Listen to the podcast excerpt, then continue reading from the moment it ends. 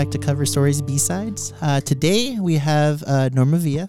Is it Villa or Villa? Via, like via bus. Okay, cool. That's what I thought. Just wanted to make sure. Uh, Norma runs Instagram account SOTX Scene, uh, where you, from what I understand, you just take photos, and videos of local musicians here in San Antonio, and you've got an awesome following. Got a lot of great content on there.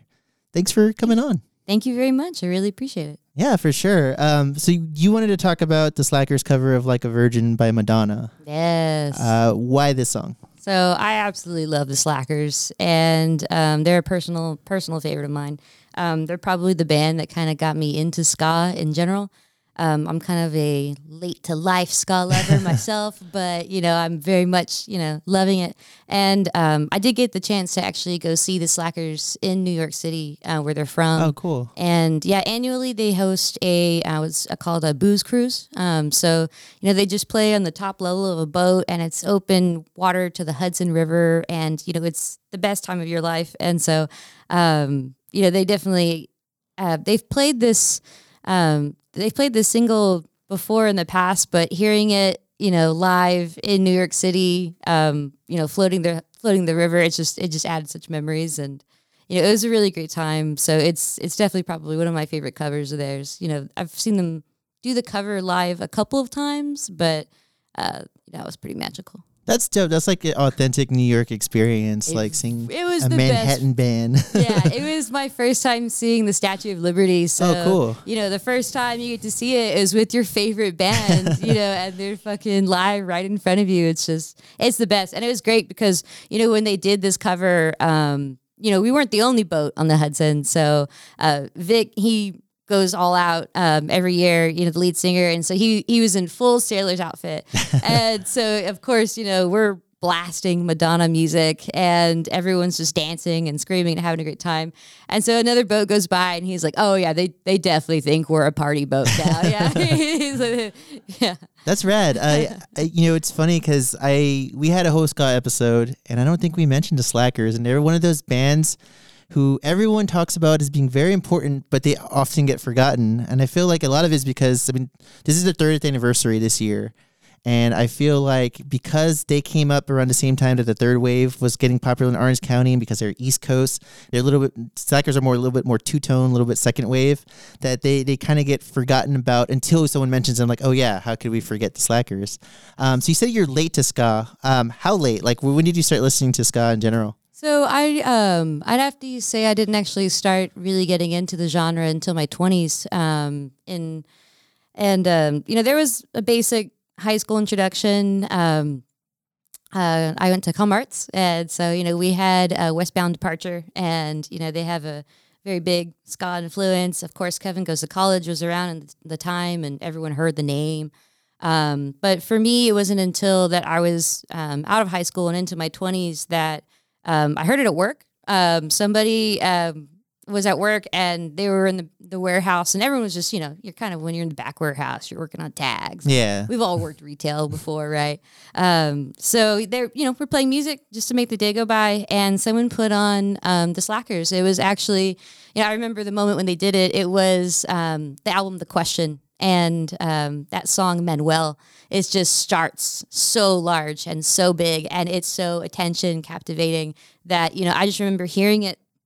And I remember thinking to myself, I was like, this is what music is supposed to sound like you know and I, I completely understand what you mean with you know the slackers kind of getting forgotten about um, you know one of my favorite things about the slackers is that i feel like their their sound is a lot more traditional ska probably um, you know 60s era Yeah. ska music um, you know they they easily fit in with bands like the Lights and you know, Toots and the Maytals, you know, that kind of sound.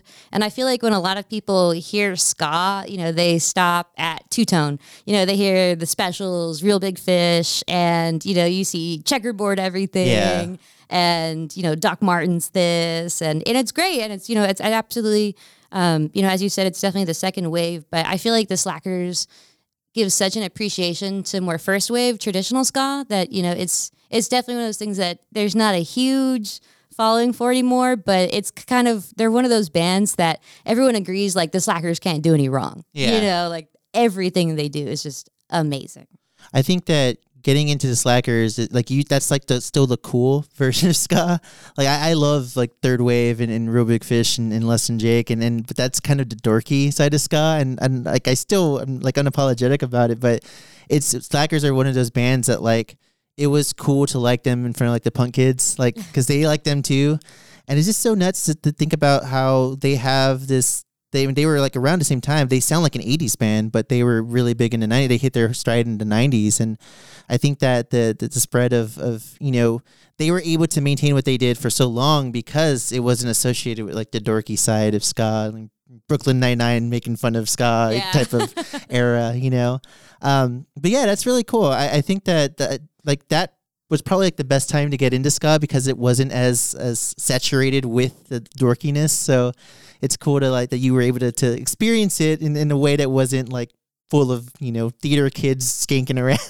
You know, it's hilarious because I did hear y'all's previous episode, um, you know, about ska, and you know, I remember you mentioning theater kids and band kids, and I was very much a theater nerd myself. So, you know, I'm one of those kids that I wasn't in band, so you know, I know they say that pretty much every band kid, uh, you know, plays ska at some point. Yeah. like, okay, cool, you're in horns. Okay, you're gonna play ska. Yeah. you know, and so I know as ska, a lot of people see it as more kind of like you said, like kind of a nerdy, dorky genre because you kind of have to know about it. But I feel like there's not there's not a huge as introduction to it as you know it's not as easy to pick up as you know listening to you know the, anything on the radio these days but you know for me um, you know once i got introduced to kind of the right type of ska it just was the kind of thing that just i couldn't you know i couldn't turn back from you know at that point Yeah, definitely. I, I think that um, you know, I, when I think of slackers, I mean, I, I definitely put them up there like the specials, and um, even like the Aggrolites, which is weird because Aggrolites are, are more like West Coast sounding. And uh, I would, there's this documentary we talked about uh, called "Pick It Up." Have you seen that? Um, actually i've only seen part of it but yeah i've seen uh, i've seen some of the interviews from the from the interview the documentary It's really good. Um, I, I think that it really paints a, a picture that goes beyond like the frat boy image, and you know, they, there's a lot of uh, redemption. For I've never had any distaste for Ru- Reel Big Fish, but I feel like a lot of people do, and especially in the ska community, there's a lot of redemption for them. Um, and just uh, how that you know, like Aaron, the lead singer, was like, you know, I didn't know what I was doing. I just liked ska and I liked he- hair metal, so like this is what I thought was ska, you know and uh, that just kind of became the face of it. But but he's still, I mean, everyone in, in that scene is very knowledgeable of the Jamaican, the dubstep, and everything that came before that. So it's it's cool that that there is this this huge spectrum of ska mm-hmm. that, that people are now starting to kind of understand. It's more than just like the checkerboard and everything. exactly exactly that's what that's where i feel like you know that's that's kind of my opinion on ska is i think if you if you stop at two-tone you stop at the checkerboard and you see that and then you don't dive deeper into it then you're kind of missing out but i mean i feel like it is it is coming back you know a bit there's a bit of a revival these days uh, jason mraz just came out with a um, ska reggae album Oh wow. uh, right before quarantine, and um, he was about to go on tour for it, and um, he's going to be in Austin, I think, late July. Um, and they released four more songs, and it straight up says ska version, you know, this. And if you listen to it, it's really great, but it's really nice to see that revival of ska a little more mainstream. Yeah. And he actually ended up picking up. Um, Reggae Rog from the Aggrolites, the keyboardist. Uh-huh. So, you know, as you mentioned, the Aggrolites, you know, very much online that with of the slackers and you know it's funny how you mentioned you know punk music too because you know someone like vic also played keys for rancid you know Yeah. some of their music and um you know it's it's funny how someone who's into ska can either be at a completely punk show you know or it can be this completely happy you know two-tone show and Yeah. you know you would fit very well into either crowd you know and you know doc martens and all yeah, definitely. Someone tweeted that someone asked him to describe what ska sounded like, and he said it sounds like seeing a 12 year old who just got told he's getting free mozzarella sticks. Yeah, the infamous mozzarella Yeah. meme. Yeah, that is. I definitely would say that's probably the, one of the most popular memes in all the Facebook groups right now. when I read that, I hear Aquabat's Pizza Day in my head, like Oh. a da da da. You know, it's just like, or I think it's my skateboard, one of those Aquabats songs, and it's just so funny because that's pretty spot on. Absolutely, yeah, and you know, and I love it. I love the metaphor, you know, because it's just to me, ska's one of those songs that it's one of those genres that's just very happy. Yeah, you know, I remember, you know, like every time I hear the Slackers, it's kind of the perfect backyard barbecue music. Yeah, you know, it's the kind of music that I want to listen to on a sunny day, and it's just me and my friends, and you know, you just got a beer in the backyard and you're just hanging out and it's kind of just the perfect music for that you know that's i think that's why i had such just a immediate taking to it. It's just you know, it sounded like the music that I was missing all along, you know. Yeah, I mean, it definitely sounds like red stripe taste, you know, like, yeah. and I know there's an association there with Jamaica in general, but I, I, think it's cool that like I've seen, I've read, I've watched so many interviews with Vic, and for one thing, he seems very down to earth, very like, I mean, he's essentially a legend, and he, you would never tell it just from the way he talks about himself and his band. He's very, very quick to like give credit where credit's due. And I've seen so many like there's like amateur interviews with him on YouTube, and it seems like he's just down to do and even like outside of a show. Um, and, and, yeah, I was reading about his his work with Rancid. He also worked at transplants, and that that connection there is just it's one of those. I feel like the Slackers are er, like your favorite ska band's favorite ska band. Yeah, you know they're like comedians comedian. There's they're the ska ska. You yeah, know? They're great people all around. You know, you know, like you said, there's a lot of interviews out there, and it and it's funny because you know we're talking about one of their covers, and you know there's an interview where Vic was actually quoted as saying that he never wanted to do covers. Oh, right. He actually was completely against it, and then just one day he just said, you know what, forget it. Let's let's do a whole album. You know, and so they did it. They have a bunch of you know they have a bunch of covers now, but it's um it's definitely one of those things that I'm sure when you're a band for you know 20 plus years, you you probably change your mind on certain things. But, yeah, for sure. know, to be able to, yeah, just to be able to hold on to your, you know, such a sense of, you know, style of music though for that long, you know, I just, I think it's one of those bands you just really have to respect. You know? Yeah, definitely. Yeah, so that that cover album's on the radio, right? That's what it's called, mm-hmm. or radio. That's why it's called the radio. Yeah, because yeah, it's the covers. Yeah. Well, it's cool because they start off with the Misfits cover, and then yeah. goes the second track is like a Virgin. So it's it's fun to hear different types of influences that, especially like you wouldn't expect Madonna but in doing research, I found out Madonna was in like a ska-ish band before really? she was famous.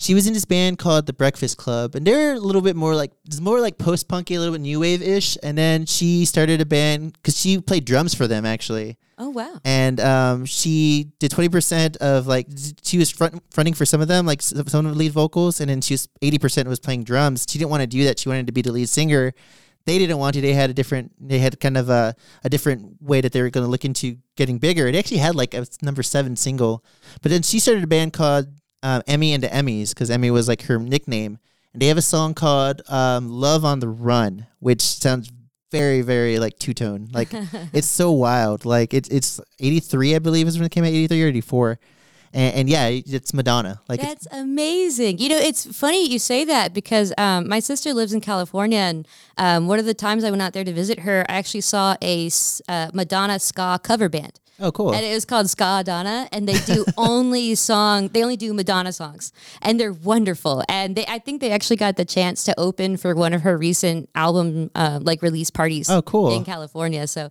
that's hilarious. I didn't know she had such a, a close relation to ska. You know, yeah.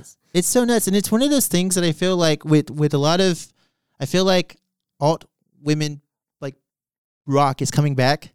Olivia Rodrigo is is definitely like an indication of that. Oh, yeah. But you also have like Miley Cyrus is putting out like a rock album, and and it's becoming a little bit more mainstream. And I feel like either they don't realize that this is coming full circle, or they're actually influenced by those you know previous bands. And I feel like with Madonna when you listen to like her her any any range of her music, you can hear the like harder like punk influence or rock influence, and it's there. You know, it's definitely instilled in, in what she does. Yeah, absolutely. Yeah, no, that's amazing. Yeah, and um, yeah, and that's I think that's super cool that you know that she used to you know play an instrument. I'm I myself, I'm one of those. I picked up guitar during COVID players. You know, I've been trying to play for about a year and I picked up a guitar. I bought my first guitar this year, or I'm sorry, it was actually given to me as a birthday gift. Cool. And it's a beautiful pink Stratocaster. And, um, you know, so I'm all about women, you know, trying to get a little bit more into the music scene there if they can. So, you know, mad respect madonna you know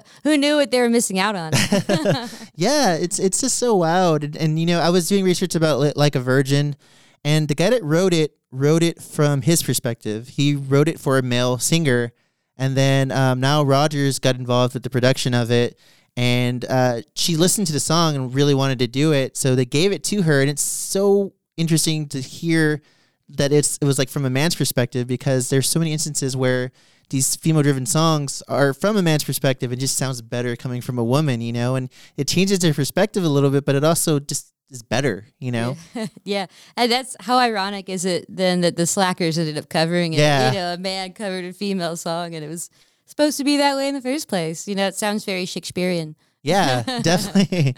It's it's cool to, to hear that. I, I love i just love listening to people especially people who've been around in the industry for a long time just talk about their influences and talk about you get surprised about like what inspires them and, and to hear them do a madonna cover you know you can you can hear it even before you know about her past you know Yeah, and I absolutely love you know their musical influences because I feel like the Slackers are a little more than ska. You know, they're they're a little influence of rock steady. They've got some reggae in there. They've got a little bit of jazz. You know, they consider themselves Jamaican rock and roll. Yeah. you know, that's definitely on one of my T-shirts. You know, um, and one of their covers, uh, one of the other covers I thought about submitting was um, their live in Tokyo album. It's Slacking in Japan. Um, they actually covered um, Gambare, which is a Japanese anime theme song. oh cool And so it completely sang in Japanese, and you know, there's a huge love for ska in Japan and uh, Mexico actually as well. It's amazing how international you know ska has kind of gotten uh, recently. I feel like maybe that's part of where the revivals come from a little bit. You know, I think people are a little more open to just having like a horn section in their music these days. Yeah, definitely. Um, I, I think that I mean, for one thing, you hear there was a sense where like ska was like a four letter word in in the like alternative scenes where it was like I said, we talked about like the dorky image, but um, I think people like Jeff Rosenstock are like bringing it back, and I love Bomb the Music Industry is like one of my favorite ska bands. Um, I never really got into Arrogant Son of a, Sons of Bitches, but like Jeff Rosenstock in general is so interesting because he threads the line on like ska, punk, emo, and like everything that has like garnished over the past 20 years. That is Jeff Rosenstock. So when he puts out an album and then re releases it as a ska album, like people are going to take notice, you know? Yeah, absolutely. That's why, like I said, that's why I absolutely love, you know, the influence from, you know, Jason Mraz and just like random people that are just kind of reaching out to ska. It's like, you know, ska's like the cool younger brother that, you know, has always been around and it's just really fun to hang around, you know? yeah, definitely. Um, I uh, I've also I've seen like, like the interrupters are, are fairly new and they're conti- I don't know if it's fourth wave or fifth wave at this point. but um, I, when I first heard them, I thought they I thought it was Brody from Distillers. Like her voice is very very similar, and I'm like, oh, like Brody's putting out you know a ska. I'm like, no, it's just totally different. um, I think it's cool that it's, it's coming full circle, and and you know I think uh, Slackers are on tour. Or they're going to go on tour with um, oh, what was the other band? It was them, the Aggrolites, and have you heard of We Are the Union? Oh, yes. So yes. Skatune Network, the the uh, that person from Skatune Network, yeah, Absolutely. Yeah. That's actually one of those things that's actually doing a lot of good for the Yeah. ska community. I feel like people kind of see 2 Network and, you know, definitely recognize that. So I think it's cool that they picked him up, definitely. yeah. I, I think uh, you know We Are the Union. uh, I think the lead singer just came out as as trans or non-gender. I, I can't remember, but like they've done a lot for for you know the gay community and in, in integrating ska. That's what ska was all about, you know. Mm-hmm. So it's really cool to go back to what it was about. That's something they talk about in that that documentary. Is that like it was very open, very diverse, and very. It was all about you know unity in a sense. I mean, if you look at the checkerboard symbol by itself, you know, black and white together, you know, very much racial unity at the time period. Um, you know, a lot of people attribute the checkered board to the specials. And, um, you know, there's a lot of talk about kind of where the symbol comes from. And it could be, you know, multiple different things. But I know, you know, definitely in the ska scene, it was definitely meant to represent racial unity, black and white dancing together, and just you know being a beautiful harmonizing thing that music brings everybody together. You know, and it's absolutely wonderful symbolism. Um, you know, it's one of those things that you can even see like you know in Vans, you know. Music, you know, clothing these days, and they even have it on their website where they talk about two tone. They talk about you know mighty Bosstones, and um, you know the revival of ska at the time, and how it's just you know something like even the checkerboard is just so iconic. You know, Yeah, The- it's so interesting. Like the social political like themes behind ska, not just from like the Jamaican side, but like when a bunch, you know, Jamaica immigrated to. There's a lot of Jamaicans that immigrated to the UK, and that's kind of where the second wave started. You know, and bands like Madness and the Specials and Skatalites. You know, like they were. I was watching an interview, and I can't remember the name of the documentary, but they were talking about like, yeah, like to us, these were just our our mates. We were just their mates. Like we weren't we weren't black and white or whatever, you know. And it was it was interesting. I mean, obviously, there's there's a lot more nuance to it now, but just to think that that that wasn't a big deal to them, but it's a big deal in the wide spectrum of music itself, you know? Absolutely. Yeah. I feel like there's so much, you know, cultural history that a lot of people just don't even necessarily recognize. Like ska is one of those things that I guess it's still kind of it kind of in the, you know, the world view of history in general, it is still kind of new. Um, I mean, considering it kind of came around in the '60s, you know, mm. '70s, we we still have the Skatalites. You know, the Skatalites are still touring. They're one of the very first ska bands in general, and um, but it is one of those things that I feel like has progressed, and and you know, it's you don't really hear about different waves in any other genre you know, it's it's such a unique thing to ska when people talk about first wave, second wave, third wave, and you know, arguably, are we in the fourth wave? Are we in a fifth wave? And you know, I think it really depends on if if you associate the waves more with the time period that ska became popular, or the sound that um, ska kind of revived around that time period. So it's up to interpretation. Yeah, for sure. And That's one thing. Like, I mean, if you see like a band like Skankin' Pickle and um, Mike Park, Mike Park, I believe yeah, from Skankin' Pickle. I mean, he started Asian Man Records, and there are so many comps from that era of like the late '80s, early '90s. You know, anti-racist uh, activism and stuff like that. And and it's it's so it, for a while it was so synonymous with ska, and it's kind of become more of like a, looking in hindsight now at least. There's like a, a more of a punk side to it, you know, mm-hmm. in terms of, of relating it to, but it definitely came out of this the ska movement, you know. Yeah, I mean the very idea of a rude boy, you know, it's something that I feel like the punk scene could very much associate with. You know, a rude boy. Uh, you know, the term rude boy came from you know in Jamaica when they used to play music, they used to have these giant sound systems on the street. And so everything, of course, you know, it's kind of like these days, it's very locally done, you know, ran out of your house. Maybe I pass this out to my friends. But rude boys were hired from other music companies on the island to go and smash records of other companies for the competition. So, you know, rude boy, come take your girl, cause a little violence. and, you know, it's, it's one of those things I think that maybe that's kind of why the symbolism of the rude boy has stuck around for so long because it's so it's so tightly associated with music, but at the same time, you know, doing something kind of out of passion, kind of a little reckless, you yeah. know, but still having fun, you know, still having fun with it.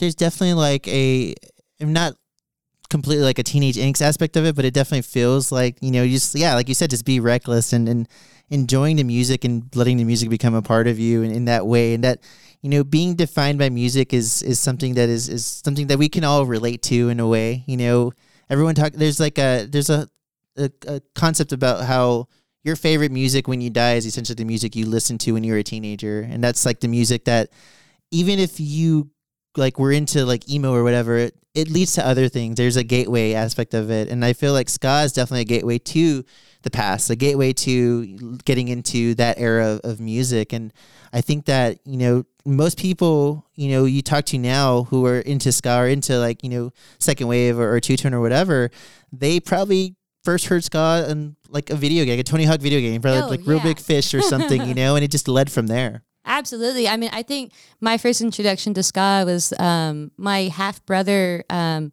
Henry. Um, he was living in California when I was younger. And so he would come down every summer to visit us. And, um, you know, it's, one of the cheesier things that people associate, but no doubt, of course, I, I just remember him handing me Tragic Kingdom on a cassette tape. And just like I was in the back of the car, and I have this very distinct memory of him just handing it to me on a cassette tape. You know, and it's you know it's back in the day, it was so old that you know I was using cassette, but you know that's when really they they first hit the scene. Yeah. He was he was living in California at the time, so it was kind of like a magical handoff moment, you know. That's rad. I love hearing stories about that. I think now that you mentioned it, it just reminded me that my introduction to No Doubt was watching um, MTV with my cousin, and I'm like, "Oh, who's that Madonna?" Fittingly enough, I'm like, "Oh, is that Madonna?" It's, it was the the uh, the Don't Speak music video, Oh. and he looked at me like I was stupid. I mean, he was four years older than me, so he is four years older than me. So he's just like, "No, you idiot! Like that's Gwen Stefani, and this is no doubt." the And- queen. and I always associate them with that music video, and then from there, like looking at their history, it's just so neat to to see, you know, what where it goes from there, where it evolves from there in your mind. Hmm Yeah, absolutely. Yeah, I mean, and no doubt, it's definitely one of those bands that you know very much started out as ska. They might have lost a little bit along the way, but you know they tried to do the Rocksteady album in the middle, and you know even though it wasn't as commercially popular, you know it definitely tried. You know they tried to go back in their roots when they, you know, I feel like they did that album, and um, you know it's one of those things that I I definitely appreciate the interrupters for you know trying to bring ska back into you know like a mainstream, but there's so many bands just just aren't on the radio that you really have to go to band. You have, really have to go to shows like the- you know when the Slackers come to town. Who who's opening for them? You know you got to pay attention to you know who are the newer bands in the scene. There's so much good stuff to listen to.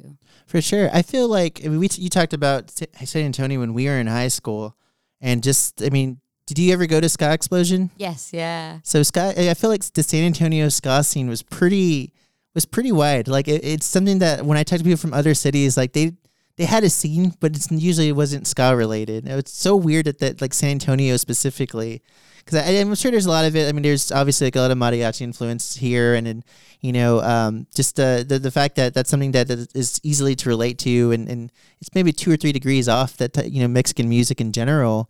And uh, but yeah, it's just so wild to think about all the bands you know that came through with Ska Explosion. yeah, yeah. San Antonio was really lucky. I feel like we did have a scene back in the day, and we do kind of still have a scene these days. And it's funny how ska really is popular in certain segments of the United States. So um, I actually do some social media management work for the Slackers, and so Oh, cool. yeah, I, I, I work with them on their newsletter. Um, so if you ever subscribe to their newsletter on their website, I'm the guy that does this, that pushes the send button. So um, I've talked with Dave a little bit about it, and he's talked, uh, Dave Hillyard, the saxophonist from the Slackers, um, and he's talked about how it's kind of harder for them to tour these days because there is such a select pocket of love for ska in the United States. I mean, that's why they do the three days in Austin and three days in Chicago and they go on tour. And, you know, they, of course, can do three days straight in New York City and Boston. But really, outside of that, it's really hard to find kind of a crowd for shows, um, especially for um, ska shows. So it's amazing that you know something like San Antonio has such a hub.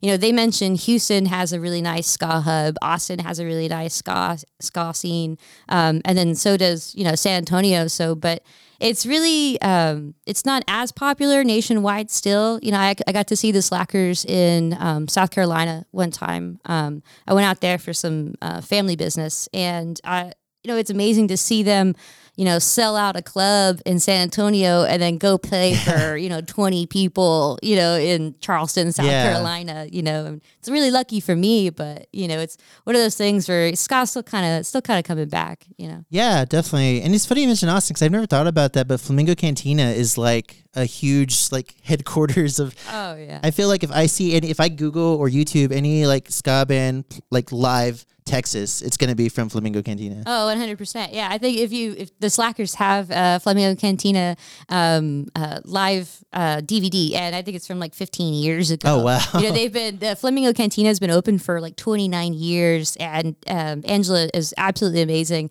And I went, and they said that they. You know, the Cantina was one of the first um, venues that they ever toured at. Oh wow. And that's why they keep coming back um, because it's it was one of the very first venues that they ever you know ever played. So you know, Cantina definitely has a huge, huge love you know in the uh, South Texas kind of scene.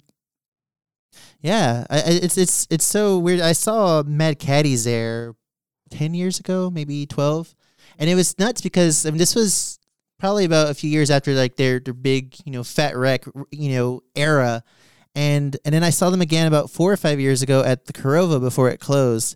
And it was a smaller crowd, but it was still just as uh, emotional in a way. Like Yeah. it still felt very, you know, live. I didn't feel like there's times I go to shows, and even if it's a band I love, if no one's moving around, I feel awkward. Yeah, of course, absolutely. I mean, for for me, for the Slackers, it was um, the first time I ever saw them was at the Flamingo Cantina, and it was one of those bands that, of course, I heard their music on album first, and it was great. But when I saw them live, oh my goodness, you know, you just you just got bit by the bug, Yeah. you know, when that happens, and it's just everybody in the room is just enthralled and it's just that really special energy you know when you just sell out the place and everyone's there for the same thing and Yeah, but yeah, sure. you gotta, you gotta, you gotta be moving. You know, like a big part of ska is you know skanking and dancing, and you know it's the same kind of thing. Like we talked about, like with punk music. You know, you can have a mosh pit going in the middle of the room, or you can have a skanking pit going in the middle of the room, and you can kind of do whatever. and, Yeah.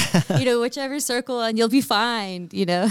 we uh, we always used to make fun of. I mean, living in I live in Austin now, and I lived there ten years ago, and we always used to make fun of Austin was the place where you would cross your arms and kind of move a little bit. Like that was the vibe there, and it was just very like it felt uncool to you. Just look like a drunk asshole if you're like moving bodies around, you know. And um and, and I feel like ska shows were always different, even in Austin, and just uh, felt that like there are probably a lot of people who come from all around Texas to gather in ska shows in Austin, and it, I've never gone to a ska show where I felt like, man, I like I can't enjoy this because I can't move around. It's always there's always dancing and always skanking and, and stuff like that. Absolutely. Yeah, that's like the happiest room of people that you're ever going to meet, you know. Yeah. Go to a ska show and you'll make some friends, you know. For sure.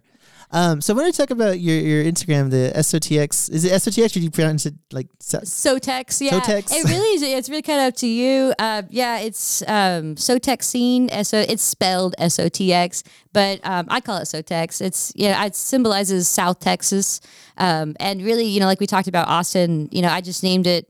A lot of people ask me, is it supposed to be SATX? You know, because it is San Antonio based. Yeah. And that's just because I live in San Antonio. But I always wanted to leave it open to South Texas because there are so many great small bands, not just in San Antonio, but in Austin and Corpus, Houston, the Valley, you know, and um, you know, whenever you have a local band, a lot of times, you know, what's the first tour that they'll do? They'll go to Texas, Yeah. you know, go through, do the whole run through Texas. So, yeah, I really tried to leave the name open so that way I could cover pretty much any band that came through San Antonio, you know, and that way I don't have to be like, oh, well, you know, welcome outsiders. Yeah. no, we're, we're all from South Texas. So, Tex.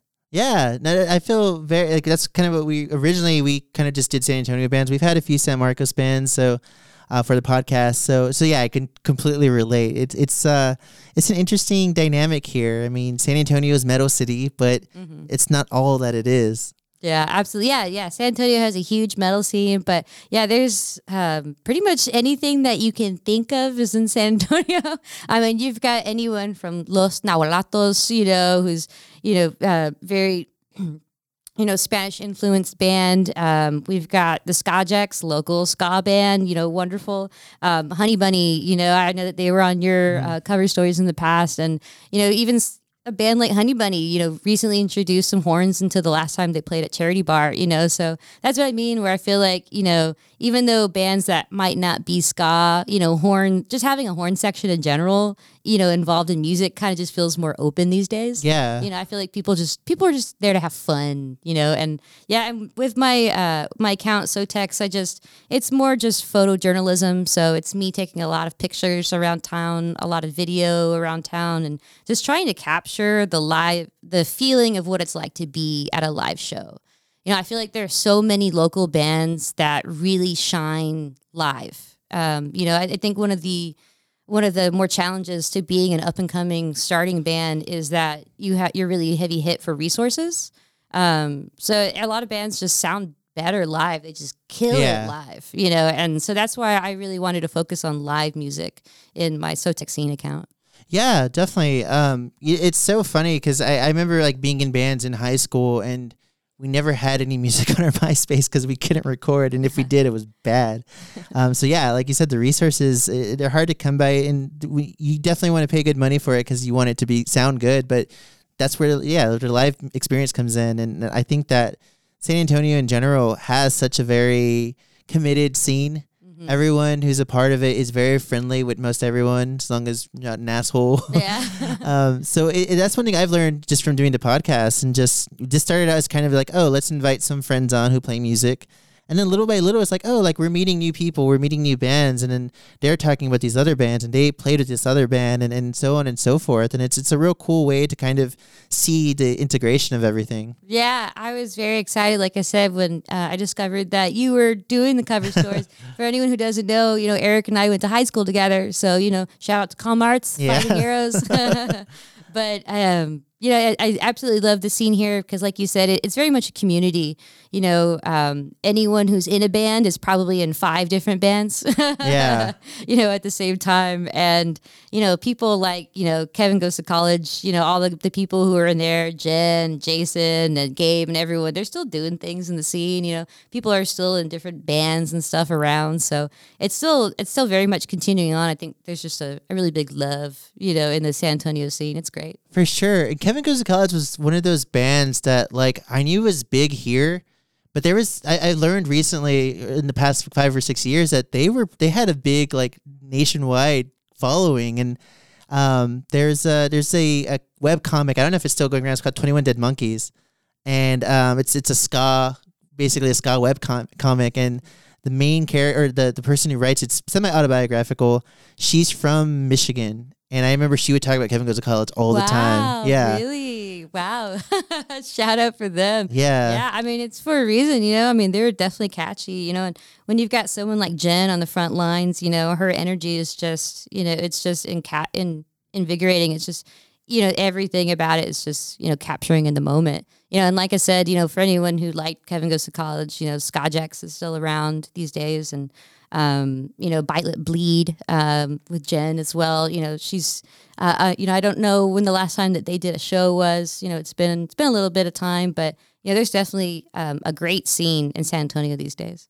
Yeah. And it, it's just so cool that like it's all the same people from when we were in high school. Like I think that's awesome that there's not just the longevity aspect of it, but the fact that like it's familiar, even if it's new. Mm-hmm. You know, um, I, I think that there's so many people in, in bands like um like uh, the River City All Stars and like yes. you know the the uh gosh i'm going blank right now um but but yeah i just remember like catching up on all those bands when i was in high school and seeing like oh like that's the dude from that one band and he's doing this now Yeah. Ri- I mean, River City All Stars has a you know a special special place in my heart. You know, Vince passed away last year, and you know, and so he was you know definitely homie, and so definitely um, you know definitely one of those ska reggae bands, and um, they they've definitely been.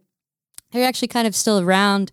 You know, the uh, uh, lead singer from Young Costello has stepped in, um, John Michael and now so he's their lead singer, and I believe they're still going to try to do a song, you know, uh, another show or two around.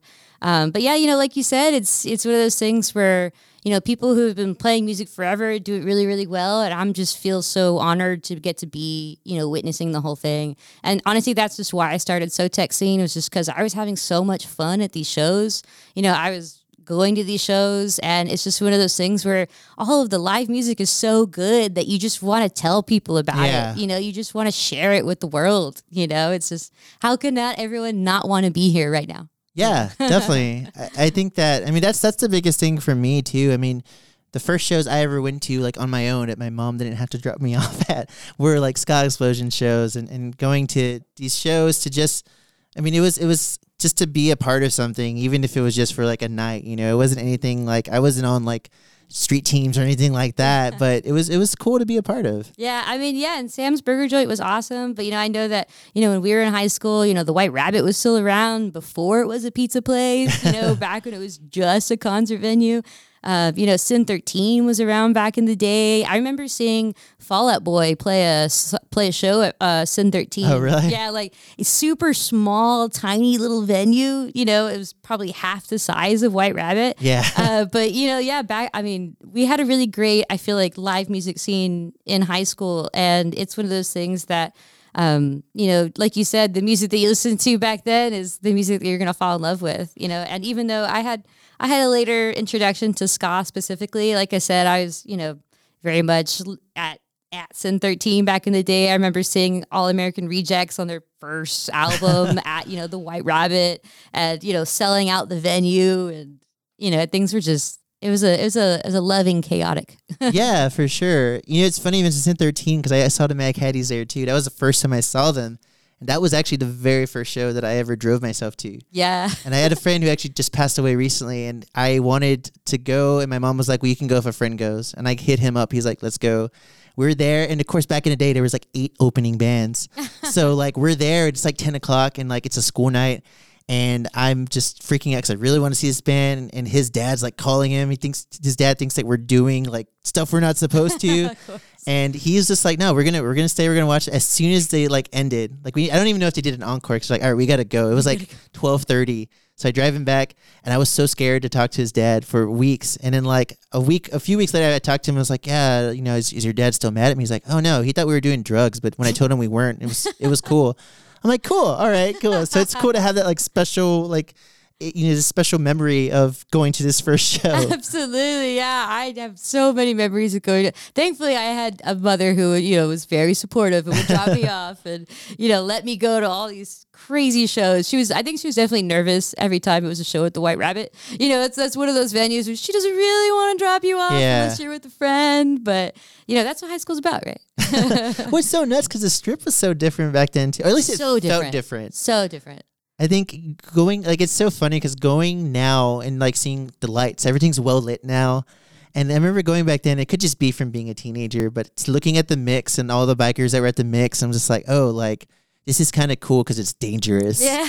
And now it's like, oh, it's just a strip, man. yeah, it's so funny how you know many kind of like uh, you know the multiple waves of ska. You know, I feel like the strip has gone through multiple phases. You know, um, unfortunately, post you know post COVID, um, you know we've lost um, La Botanica, we've lost Limelight. But you know, I remember back in the day, back in the day when Limelight, you know, was first open, they didn't have the pit. You know, they were very much just a just a very pretty basic. They had some art on the walls. You know, very simple stage, and just seeing it grow and then unfortunately shut down. You know, it very much tugs at the heartstrings for you know throwing it back memories. For sure. I, I think the first band I saw at Limelight was this band from Denton, Dignan. And Big Soy opened for them. And my favorite thing with Big Soy is the drummer played keyboard at the same time while he was playing drums. And it was the coolest experience. It was, I think I was a senior in high school. And I just remember feeling like, oh, like this is like this is before like hipster became a four letter word. But I was like, oh, this is cool. Like I I'm cool now. Like I can do this. Like this is very like uh bohemian, if you will. Absolutely. Yeah, I mean, when you were in high school, if your parents were dropping you off at the strip, they were dropping you off at the Vans Warp Tour. You know, Yeah. it was either that or the, you know, or that or the Verizon Am- Amphitheater. You know, you're at one or the other. Do you remember your first show at the White Rabbit? Gosh, uh, no, I so I I I dated a local musician in high school, and I want to say it was probably one of his shows. It was an old rock band uh, called Dead Inside, and um, you know, very traditional metal Uh-huh. metal band. But yeah, it was it was trying to be supportive, you know. It's uh, I think around maybe eight years ago, I started making an an, um, an Excel file of all the like touring shows I've gone to, and for the most part, I think I've gotten most of them because uh, my first show ever was well, first White Rabbit show was 2002 the Ataris. Oh, and Sugarcult and Rufio, but Rufio canceled. Um, so it, it's it's cool to see it, and I, I remember trying to like you know maybe I should try out the local bands I saw, and that's like impossible. yeah. like high school alone, like I could not remember most of those bands. so many concerts. I mean, what you've got two or three every weekend. You know, Yeah. back in the day when you know Limelight was at its peak. You know, Definitely. And then there's there's a line between like being supportive for friends bands Yeah. and then also wanting to see other bands and half the reason I joined a band in high school was to get into shows for free. Yeah, that's awesome. Yeah, and you know, like I said, I you know I help the Slackers with their website sometimes, and you know I I just get free entry to their shows, and really it's a perfect relationship because I want to be there and they want my help, so it works out. But yeah, you know, like with Sotex scene, I I try I try very much to you know go cover different bands, and you know it's been really hard um, during COVID and quarantine and the lack of live Yeah. shows going on. So um, that's when I really transitioned to putting up stories and trying to promote, you know, other people's shows and just whatever people wanted. You know, I was trying to use that platform to help people with merch sales or whatever they were doing in COVID to help get along. So, you know, Sotex kind of uh, Sotex scene kind of morphed during that time period, but I think it's also kind of helped a lot because um, you know we're just we're here for the local music community. You know, I really just want to help people. So I, you know, I tell people if you've got a story, tag me in it. I'm happy to repost it and use that platform. You know. Yeah, I, I think that you know it's something that that I have become a lot more. Um, I don't want to say active, but just a lot more like I've noticed it a lot more now. Um, I was definitely uh, of the mind, you know, where I, I kind of like I wanted, to, I liked what I liked, and I was gonna, you know, I, I when I think about like writing reviews, I don't like to write a review about something I don't like. So I didn't like talking about music I didn't like, but also I've got friends in bands that I don't like. so I, am finding the line between like being supportive, but also like, you know, like I, I, I this is what I'm going to do. I, I definitely want to help out my friends and, you know, cause why not, you know? Absolutely. Yeah. I don't need to look cool all the time. yeah. We're all here. But yeah, that's, yeah, that's what music's all about, right? You know, even if you don't necessarily quote unquote like it, yeah, you still appreciate it you know yeah for sure and i mean I, I talk a lot and we've had we had wayne holtz on here and he's the number one fan of everybody. Like he is so supportive, and when he started playing shows, I, I'm like I didn't know what to expect, and I was like, I'm going to be supportive of my friend, and I go and I have such a good time. I'm like, oh, like I need to force myself to go out more because even if I'm going just to be supportive, I'm still going to end up having a good time. Yeah, absolutely. Now that the rain has done anything for us, it's been raining for about four, eight weeks straight, it feels yeah. like. But, you know, as soon as live shows come back, you know, the weather tried to shut us down here in Texas. But yeah, it's definitely one of those things where if you want people to support your creative endeavors, you have to go support other people's creative endeavors. For sure. Yeah, I think it's really important to be supportive of friends. You know? and, and there's a there's a whole like the I mean there's the hot topic um uh, a concept like the the stickers of like support local music. And as a kid, I was always just like, no, like support good local music. but now I understand, like, no, you want to support a whole scene just because you don't know what can come out of it in the sense that like you could be helping somebody secondhand that could become your favorite band even if you're going for your friend's band that you don't really like. Absolutely, yeah. I mean, I remember um, going, you know, at one of my first shows with the White Rabbit, like I said, was uh, All American Rejects on their first album, and uh, Motion City Soundtrack opened for them, and it was before they really got popular, and they sounded terrible live, you know. But I remember um, really liking one of their songs, and I picked up their album, and I gave it to my best friend Consuelo at the time, and um, she, you know, it became her favorite band, you know? Oh, cool. And, yeah. yeah. that's how we kind of, you know, it, you might be going for somebody else, but that, you know, you just happen to be there and you experience something that's just great. And, you know, you didn't even know it. You didn't even expect it. So, you know, I definitely encourage people to go to local shows, you know, go check out a venue maybe you haven't been to before and, you know, just give it a shot. Yeah, for sure. Was that I Am the Movie, the first Motion City soundtrack? Oh, yeah. oh, goodness. That's my favorite of their albums, and it may not even be. I don't even know if it's the best, but I mm-hmm. I, I love it because I was dating someone in high school, and I let her borrow it, and she broke up with me, and she was gonna give it back to me, but I was like, no out of yeah. spite, I was like, I will rebuy it. I literally rebought it. Here's the symbolism. yeah, for sure. So that has a special place in my heart because I, it's like the only album I've ever rebought oh, for a petty reason. Yeah, I, uh, I one of the uh, the albums that I had to uh, reintroduce into my life. Um, actually, funny enough, was um, Barenaked Ladies back in the day. Oh yeah, this really funny story of um, when I was a kid. Um, when I was in elementary school, and you know they came out with their you know insanely popular popular song, uh, you know, two weeks. And, one week. Yeah, yeah one sorry. week. Sorry. and um, and so of course, but you know, to the mother of like a 12 year old, the name of the band, Barenaked Ladies, you know, it's terrible. And so my mother threw threw away my cassette. Oh, like wow. I had it and I remember actually I think I had it on CD at the time, you know, back at the Walkman era. And uh, my mother threw it away. She was like, "You're not going to be listening to this." Blah blah blah. blah. so there's this like you know internal family story where my mom rebought that album for me. you know, years and years later when I was an adult, and she realized you know absolutely you know there's nothing wrong with the Barenaked Ladies. You know, they're actually pretty pretty fun band. I feel like I've I've heard someone else have a similar story. I think that they like bought it thinking like this sounds like a metal band, like Barenaked Ladies, and then they're like, oh, it's just like pop rock. Pop, yeah. Nothing to be afraid of. well, hey, thanks, uh, thanks for coming on. Um, is there anything else you want to add? Anything you want to plug, promote? Um, Yeah, no, just um, check out Sotex Scene on Instagram. Um, we're definitely going to be trying to get more into uh, photo shoots and videography. So tag us in any stories you guys want reposted. We're here to support the community. Check us out on Facebook. Um, we do have the Spotify playlist that's going on as well. Check out some of your favorite, you know, new singles that got released this year. So really appreciate you um, inviting me on. For sure. Definitely. I mean, you're definitely somebody we want to have on because of, of everything that you're doing, but also it's just fun to talk about this kind of stuff. Yeah, it's great. It's an excuse to talk about ska, which we don't talk about enough on Yeah, here. I agree. So yeah, thanks thanks for coming on. Thank you so much.